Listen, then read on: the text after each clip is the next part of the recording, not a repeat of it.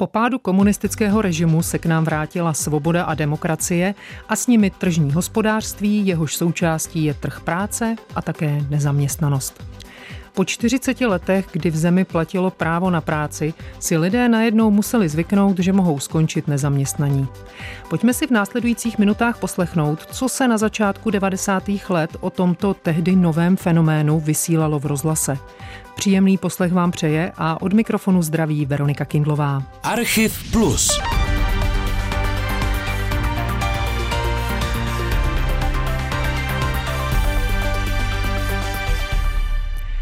Po nastolení komunistického režimu v roce 1948 byla přijata nová, takzvaná květnová ústava.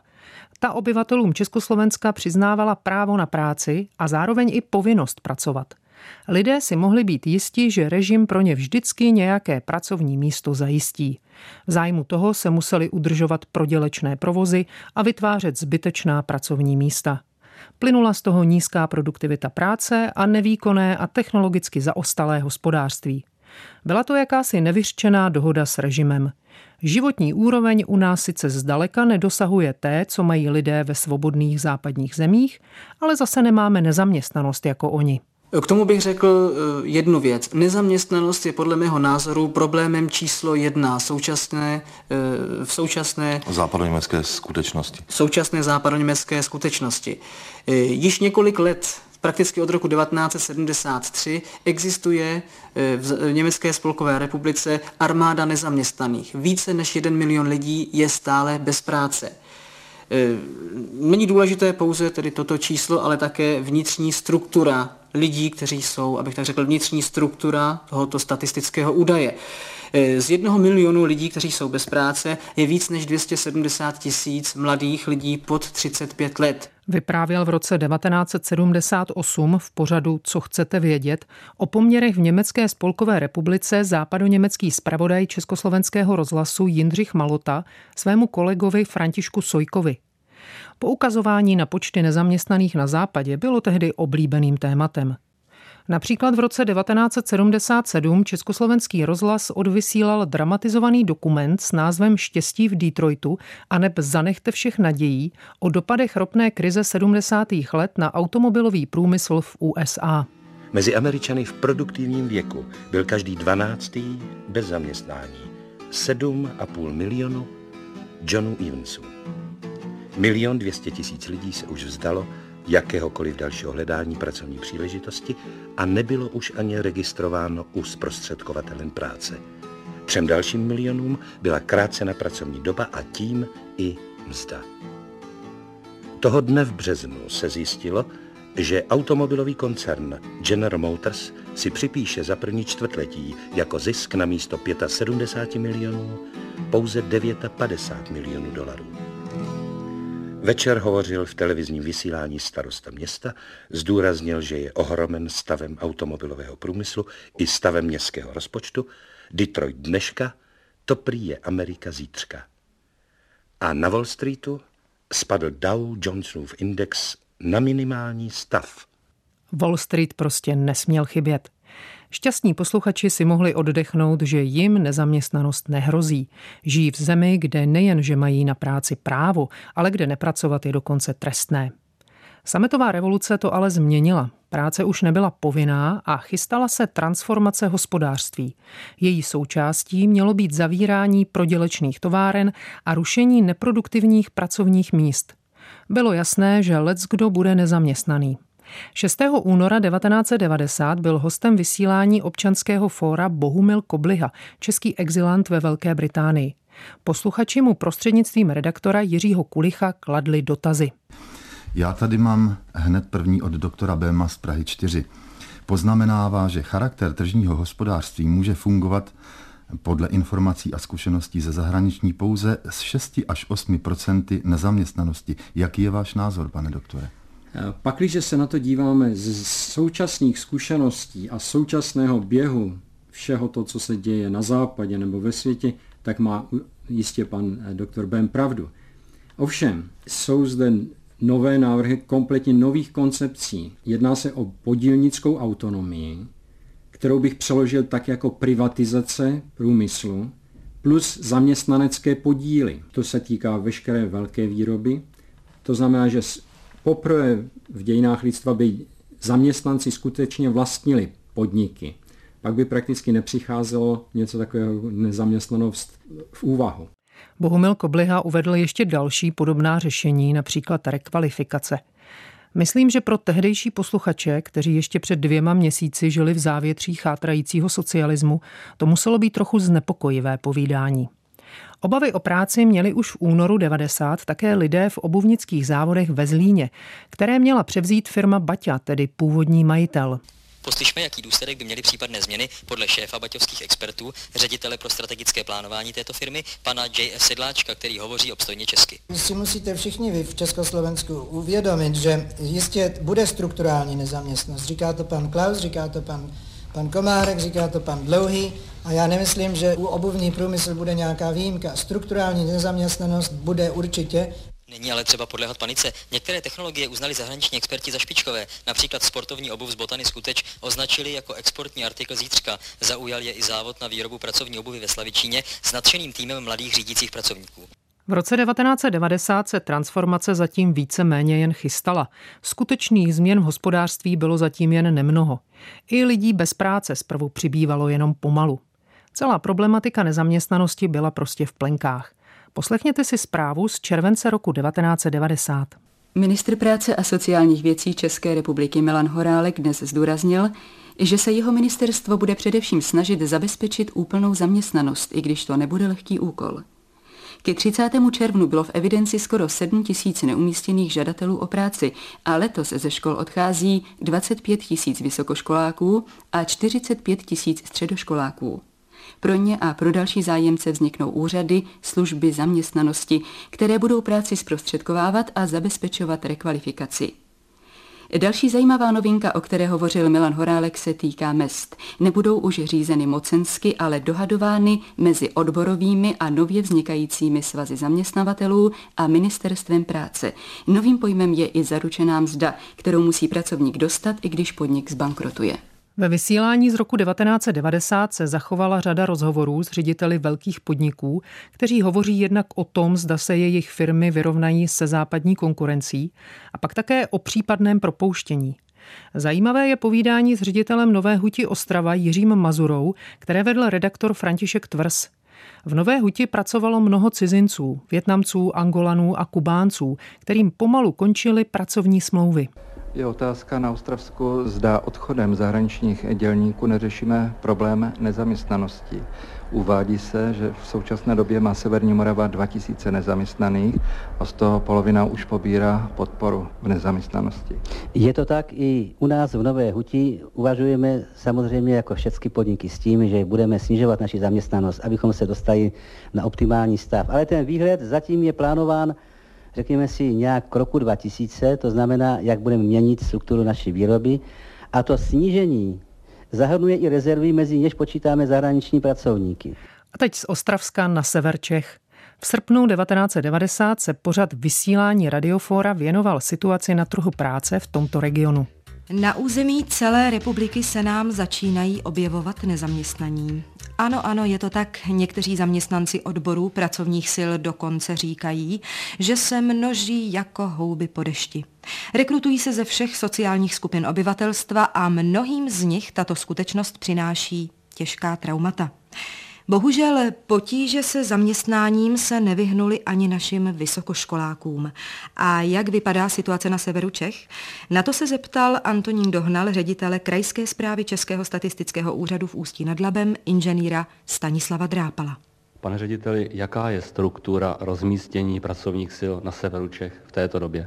Struktura rozmístění pracovníků v našem kraji odpovídá odvětové struktuře kraje, která je dosti specifická a přímo bych řekl deformovaná zejména mimořádně vysokým podílem těžby paliv a energetiky. V současné době zhruba 80% celkového počtu pracovníků v našem kraji je zaměstnáno přímo ve výrobních odvětvích. Z toho téměř 50% přímo v průmyslu. Na druhé straně jsou velmi nízké podíly na počtu pracovníků těch odvětví, které zabezpečují zejména služby pro obyvatelstvo. Jen pro ilustraci, V obchodě pracuje pouze 9% z celkového počtu pracovníků, ve školství 7% a v kultuře jediné 1 to je situace velmi nežádoucí a uvažujeme-li o strukturálních změnách národního hospodářství, chceme-li se dostat na úroveň vyspělých průmyslových zemí světa, pak by se tento poměr v podstatě měl změnit. Musíme se zbavit vžitého dogmatu, že čím více lidí v manuální výrobě, tím lépe. Socialistické hospodářství bylo totiž orientované na těžký průmysl a dobývání nerostných surovin. Komunistický režim jako důkaz vyspělosti s oblibou udával počty tun vytavené ocely nebo vyrubaného uhlí. Mnohé z podniků těžkého průmyslu a doly však byly ztrátové. O uzavření některých z nich se uvažovalo už v roce 1968 při pokusu o reformu hospodářství. Nyní bylo jasné, že zanedlouho budou muset opravdu skončit a mnoho lidí přijde o práci. V říjnu roku 1990 lidí bez práce přibývalo ještě docela pomalu. Poslechněte si, co tehdy vysílalo Radiofórum. Ano, nezaměstnanost to je slovo, které straší českého člověka snad už i ve snu. Pojem jenž se stále více stává hlavním argumentem těch, kteří se nestotožňují se změnami, jimiž naše společnost prochází. Skutečnost, kterou budeme muset vzít na vědomí a prostě se s ní nějak vyrovnat. Nezaměstnanost je problém, jenž zajímá snad každého občana tohoto státu. Jaký je však názor těch, kteří kandidují v nadcházejících volbách a na jejichž bedrech s největší pravděpodobností spočine i tíha tohoto břemene? To zajímalo Evu Hůlkovou a proto při své cestě do Kolína natočila anketní rozhovor s představiteli demokratického bloku města Kolína, což je název koalice tamního občanského fóra, sociálních demokratů a socialistů. Já si myslím, že nezaměstnanost je v normálně fungující společnosti eh, naprosto nutná, protože existují někteří lidé, kteří prostě pracovat nebudou za žádných podmínek a na to, abychom jim trpěli jenom markírování práce, na to mít nebudeme. Co si myslíte o nezaměstnanosti, která se vztahuje třeba k velkým podnikům, jež budou dříve či později muset být zrušeny? Složitá otázka, kterou naše společnost nikdy neřešila. Půjde zřejmě o rozsáhlé rekvalifikace, které si vyžádají hodně prostředků, jak pro zaškolení propouštěných pracovníků, tak pro náhradu vyplácené mzdy po dobu tohoto zaškolování. Dnes je to, co v těchto archivních nahrávkách o nezaměstnanosti slyšíme, všeobecně známé. V roce 1990 to ale pro obyvatele Československa byly novinky. Na normální pracovní trh si tehdy pamatovali už jenom seniori. Velkou novinkou byly také úřady práce. V létě roku 1990 předsednictvo České národní rady vydalo zákonné opatření, kterým byly v českých zemích tyto úřady zřízeny. Zákonné opatření bylo jenom provizoriem do doby, než bude připravena plnohodnotná legislativa. Během podzimu úřady práce postupně fyzicky vznikaly. Radioforum k tomu v listopadu uspořádalo diskuzi, kde mimo jiných o úřadech práce promluvila Lenka Svobodová z Českého ministerstva práce a sociálních věcí. Jaké jsou tedy hlavní funkce toho úřadu práce? Co všechno by měl zajišťovat? A my ho pojímáme jako služba zaměstnanosti. Služba to znamená ve velice krátkém období umožnit zprostředkování zaměstnání. To znamená spojit uchazeče o zaměstnání a spojit ty podnikatele, zaměstnavatele. Prostě to místo místa člověka. Potom je to otázka, to je to první prvotní, ale chceme jít dál. Tam hraje rozhodující eh, roli technika, výpočetní technika, síťové provedení a podobně. Další je oblast eh, poradenství a rekvalifikace. Poradenství jako to nejdůležitější poradenství pro volbu povolání. A to nemyslím jenom pro mládež, ano, když vychází školu anebo uh, střední školu. Když se rozhodují o tom vlastně, o, co o tom, studovat. Jakam, co budou studovat. Ale já myslím poradenství pro volbu povolání i pro dospělé. To znamená, proto, když se budu, budu měnit zaměstnání, budu, eh, že si lidé zvykli, že u nás že je jedno celoživotní zaměstnání. To tak jako do budoucna asi nebude, protože to je ověřené. Tam, kde všude ve světě eh, fungoval trh, to funguje trh práce, eh, tržní hospodářství, tak tam opravdu dochází k těm změnám povolání velice často, změnám vlastně zaměstnavatelů a podobně. Toto byl také nový přístup. Za komunistického režimu se lidem, kteří častěji měnili zaměstnání, říkalo hanlivě fluktuanti.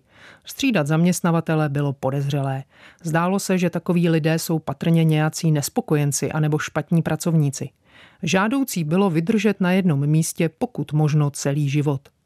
Pro spoustu lidí byla nutnost změnit zaměstnání kvůli transformaci hospodářství těžko stravitelná. Posloucháte Archiv Plus. Osobnosti a události ve zvukových vzpomínkách. Najdete ho také na webu plus.rozhlas.cz, v aplikaci Můj rozhlas a v dalších podcastových aplikacích. 8. ledna 1991 vysílal rozhlas na tehdejší federální stanici Československo pořad Radioforum, který se téměř celý věnoval nezaměstnanosti. Součástí relace byl i rozhovor s mužem, který přišel o práci. Pracoval na administrativní pozici, která byla v nových poměrech zbytečná. Pustíme si dvě ukázky z tohoto povídání, které podle mě docela pěkně ukazují, s čím se tehdy lidé potýkali. Co ta situace pro vás dnes znamená? Jak si scháníte nové zaměstnání nebo nescháníte? No, docházím, docházím na místně příslušný národní výbor. E, tam vzhledem k tomu, že jsem pobral pětinásobek platu, tak je mi e, poskytována pomoc e, v podobě sjetin volných pracovních příležitostí, které teda se různě liší od mých předchozích výdělkových možností. A hlavně pak teda se liší v tom, že jsou tam jiné požadavky, než který jsem teda mohu splňovat vzhledem ke své předchozí praxi. Ehm, jako ekonom jsem tam byl zaměstnaný na ekonomickém úseku, který de facto se ekonomí zrovna nezabýval. Stávající podniky chtějí hlavně znalosti jazyků, výpočetní techniky, musím říct, že teda v tomhle tom se budu muset zdokonalit, pokud se budu chtít ucházet o kvalifikované místo v současné době. Muž dál popisoval, že by klidně přijal i práci, kde by měl menší výplatu než na starém působišti, ale žádné místo zatím nemůže najít. A máte vztek třeba na ne, novou vztek, vládu? Ne, ne, já na novou vládu vůbec vztek nemám, e, protože já být sám svým zaměstnavatelem, tak jsem se bejval byl vyhodil už dřív, protože moje činnost tam nebyla zrovna opodstatněná v té firmě, to uznávám. Jenom mě mrzí, že politika té vlády není vyhraněná, protože na druhou stranu se nemohu ujmout eh, ekonomického využívání majetku eh, na, naší rodiny, eh, vzhledem k tomu, že nejsou vyjasněny zákony o půdě a tudíž to, co bych mohl využít jako soukromý rolník, nebo co bych mohl propachtovat, nebo co bych mohl jinak využít šikovně, tak to zatím na tom si sedí zemědělské družstvo a naše rodina z toho nemá vůbec nic. Na zákon o restituci zemědělského majetku si pán musel počkat ještě pět měsíců.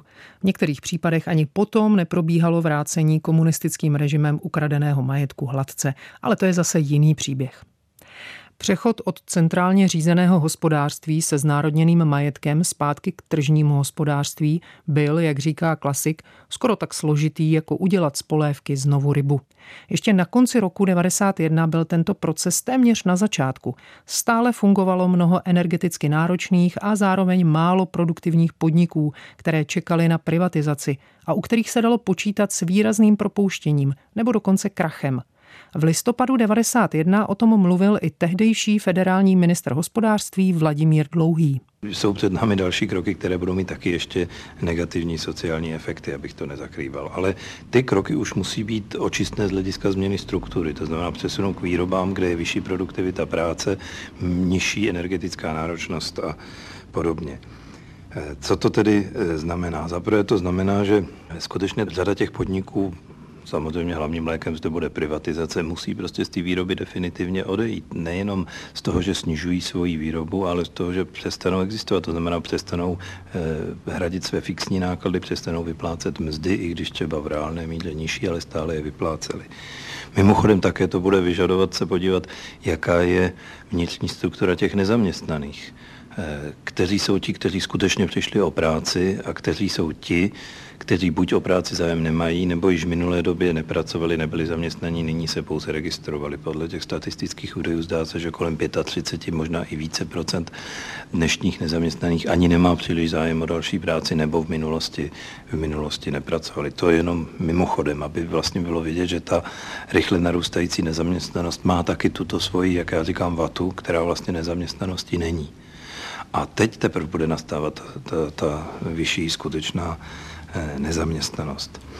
Abych příliš nestrašil, my máme představu nebo máme odhady, že ten růst nezaměstnanosti by měl pokračovat ještě tak první polovinu příštího roku. Pak očekáváme, že by došlo ke zpomalení všech těch negativních trendů a k eh, nastartování trošku aktivního, eh, aktivního růstu. Lidé bez práce tehdy samozřejmě dostávali podporu pro nezaměstnané. Nárok na ně měl ten, kdo přišel o práci v souvislosti s transformací ekonomiky a až poté, co vyčerpal odstupné. Jenže, jak už bylo zmíněno, o podporu se hlásili i ti, kteří odešli z místa dobrovolně. Někteří nezaměstnaní si prý vydělávali na černobokem. V prosinci 91 to v rozhlasovém vysílání zmínil na dnešní vkus dost od podlahy poslanec federálního schromáždění Peter Kulan. Pozrite sa, je všeobecne známe, že napríklad v pohraničných oblastiach určitý okruh nezamestnaných zneužíva situáciu, poberá podporu a chodí denne alebo na viac dní pracovať do zahraničia. Raz za, za jeden alebo za dva týždne, podľa toho, ako im to nariadi úrad práce, sa na úrade práce hlásia, aby neprišli o podporu. V štatistike sa však títo občania samozrejme vykazujú ako nezamestnaní.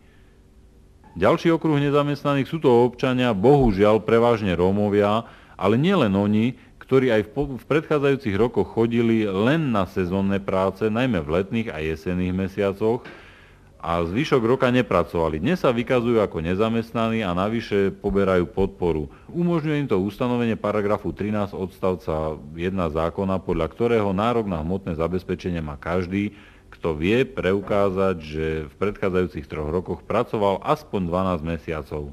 Ja prosím pekne netvrdím, že nie sú nezamestnaní, ale častokrát u mnohých ľudí nezamestnanosť vôbec nesúvisí s ekonomickou reformou. Oni totiž mnoho ľudí takto žilo už za bývalého režimu s tým rozdielom, že proste nepoberali podporu.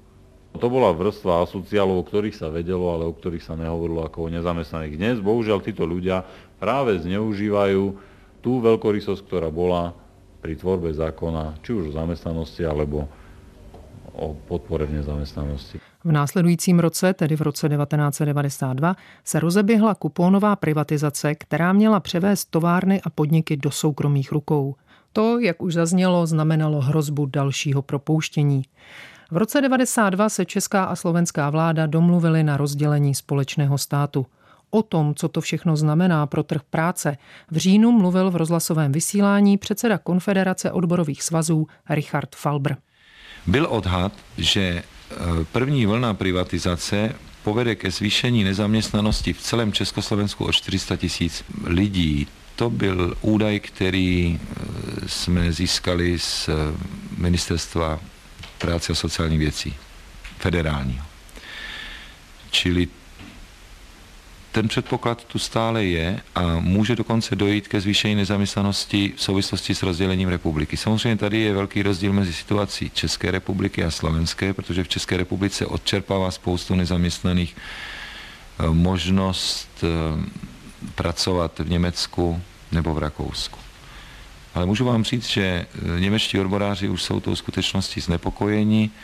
Přijede sem v měsíci eh, listopadu předseda DGB, to je Německé odborové centrály, nepochybně o těchto věcech budeme jednat. A tím končí Archiv Plus věnovaný době, kdy jsme si opět zvykali, že mít zaměstnání není právem ani povinností.